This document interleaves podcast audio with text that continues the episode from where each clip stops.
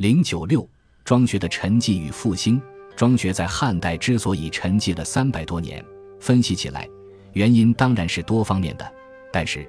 如果我们不纠缠于历史的细节，着眼于中国文化的整体，一个最简单也最可能成立的解释，大概是汉代的知识分子普遍的缺乏接受庄学的那种独特的心态，或者说庄学中的悖论与他们的心态格格不入，不适合他们的精神需要。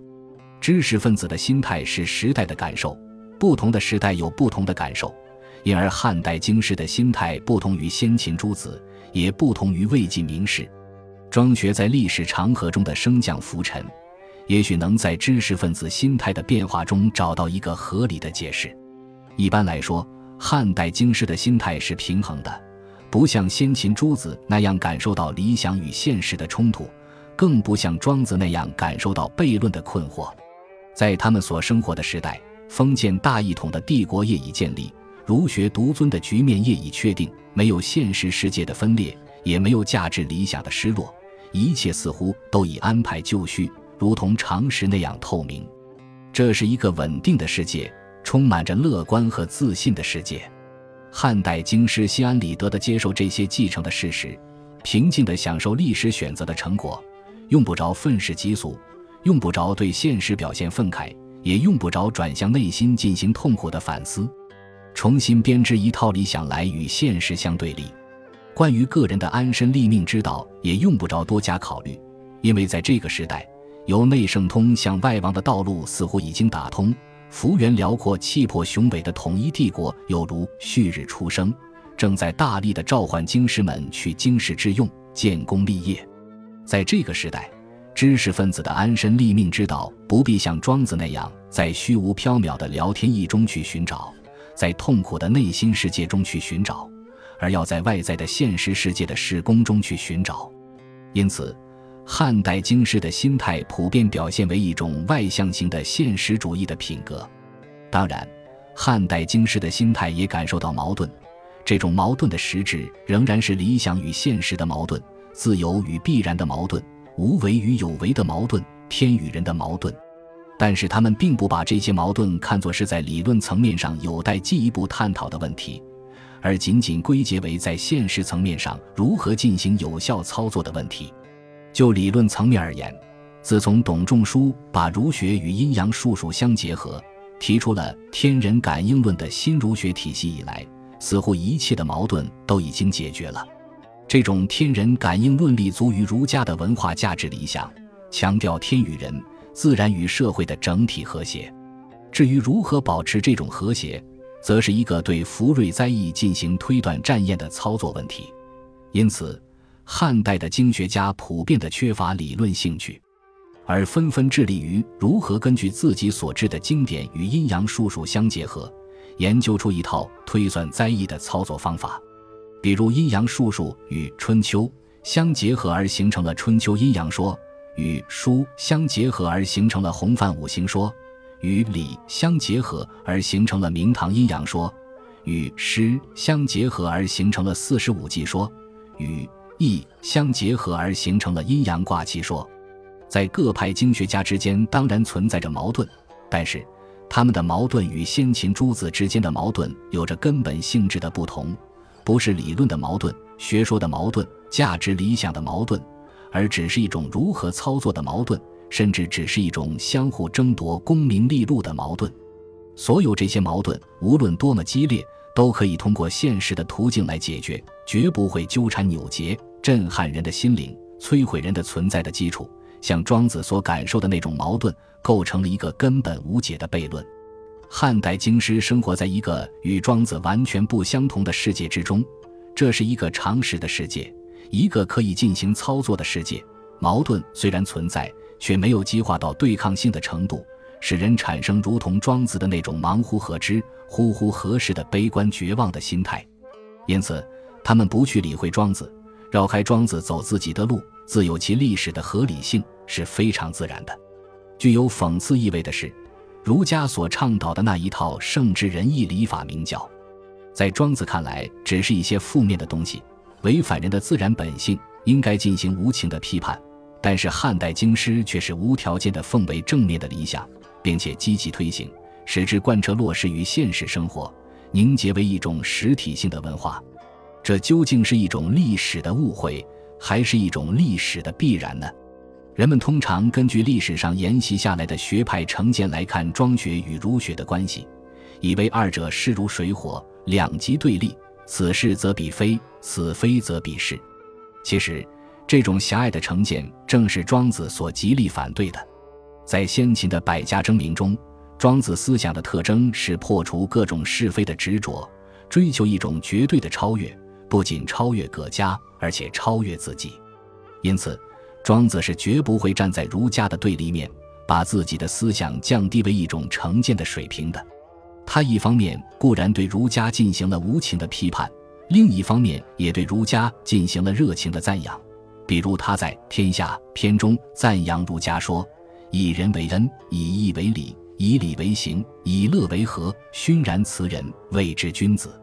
无论是批判或赞扬，就庄子的本意来说，都不是把儒家的思想当做一个与己无关的外在的客体，像普通的学者从事学术史的研究那样，进行一番客观冷静的理智分析，发表一些不偏不倚的公允持平之论。实际上，儒家是他的整个哲学思想的一个有机组成部分。是对他自己所感受到的悖论的一种深入的思考。当他试图通过认同于天的途径解答悖论时，从儒家的价值理想中看到了异化，所以不能不对儒家进行批判。当他试图通过认同于人的途径解答悖论时，又看到了礼法明教是无所逃于天地之间的责任义务，所以不能不对儒家进行赞扬。庄子始终没有为悖论找到一个肯定的解答。一生都在认同于天与认同于人的两难推理中拿不定主意，这就是使得他对儒家的态度时而批判，时而赞扬，否定中含有肯定，肯定中又含有否定，始终是矛盾暧昧，难以捉摸。严格说来，庄子和儒家的思想在先秦的历史条件下都是一种超前意识。儒家所倡导的礼法明教，只不过是对未来社会的一种理想的设计方案。在当时并未转化为活生生的现实。庄子对礼法明教的批判或赞扬，也不过是一种理论上的预感。预感是否正确，并不能由庄子本人来判定，而是应该由历史的发展来判定。历史由先秦发展到汉代，终于选择了儒家的价值理想，按照儒家的设计方案来建设一个礼法明教的社会。这并不是历史的误会，也不是庄子的失败。因为在庄子的思想中，本来就包含着对礼法明教的肯定的一面。当他从聊天一处返回到人间时来，是早就做好了思想准备来承担这些责任义务的。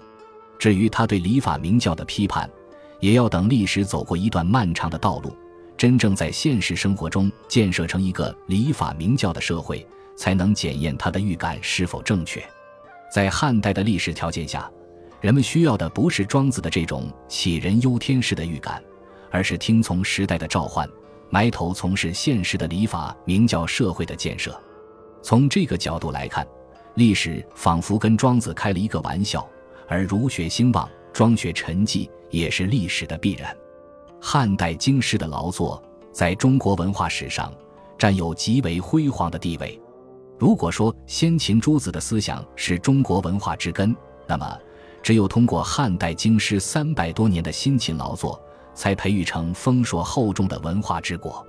中国文化作为一种实体性的存在，一种与整个民族的生活方式紧密相连的文化模型，不是在先秦，而是在汉代才最终形成的。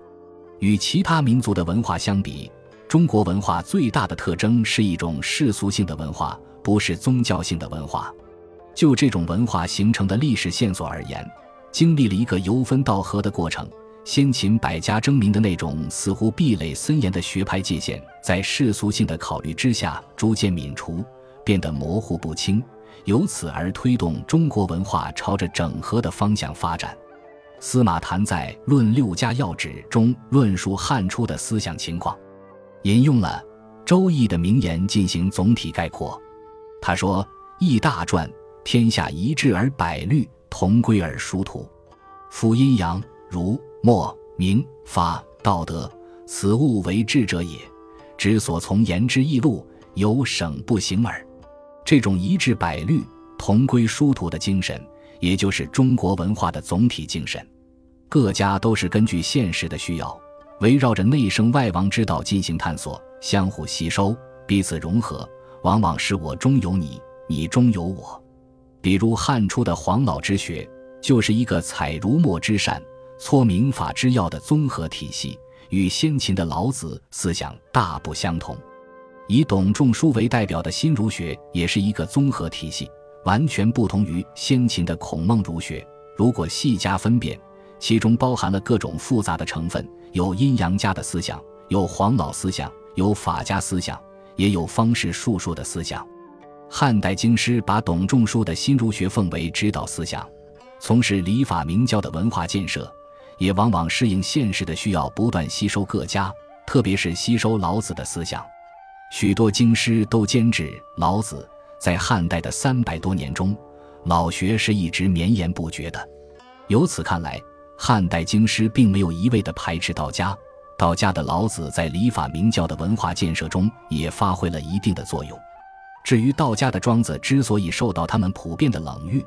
不能用儒道两家学派斗争的消长来解释。主要是由于礼法明教的内在矛盾没有充分展开，现实的历史没有为接受庄学提供必要的条件。儒家所设想的礼法明教，就其本意而言，是着眼于天与人、自然与社会的整体和谐的。为了把这种文化价值理想落实于现实生活，建设成一种实体性的文化，起决定作用的不是掌握文化价值理想的知识分子，而是掌握政治权力的帝王。这种文化与政治的二元结构及其矛盾的关系，是知识分子在心态上所感受到的理想与现实、自由与必然、无为与有为、天与人的矛盾的现实的依据和社会的根源。一般说来，当政治宽容，能够在一定程度上接受文化的干预，使得文化价值理想变得可以进行实际的操作，知识分子的心态就会平衡。反之，当政治拒绝文化的干预，为实际的操作设置重重障碍，知识分子心态的平衡就会被破坏。如果政治站在文化的对立面进行残酷的镇压，迫使知识分子或者坚持理想以与现实抗争，或者放弃理想以与现实妥协，知识分子就会在心态上感受到一系列对抗性的矛盾而惶惑不安，从而引发出悖论。由于中国社会几千年来一直是保持着这种文化与政治的二元结构，他们相互之间的同义离合的复杂关系，造成了中国历史上治乱兴衰的循环交替，也影响了不同时代的知识分子心态的变化。所以，知识分子的心态并不能简单的归结为由个人的气质、性格和志趣所组成的心理状态，而是蕴含着极为深刻的社会历史内容的。本集播放完毕，感谢您的收听，喜欢请订阅加关注，主页有更多精彩内容。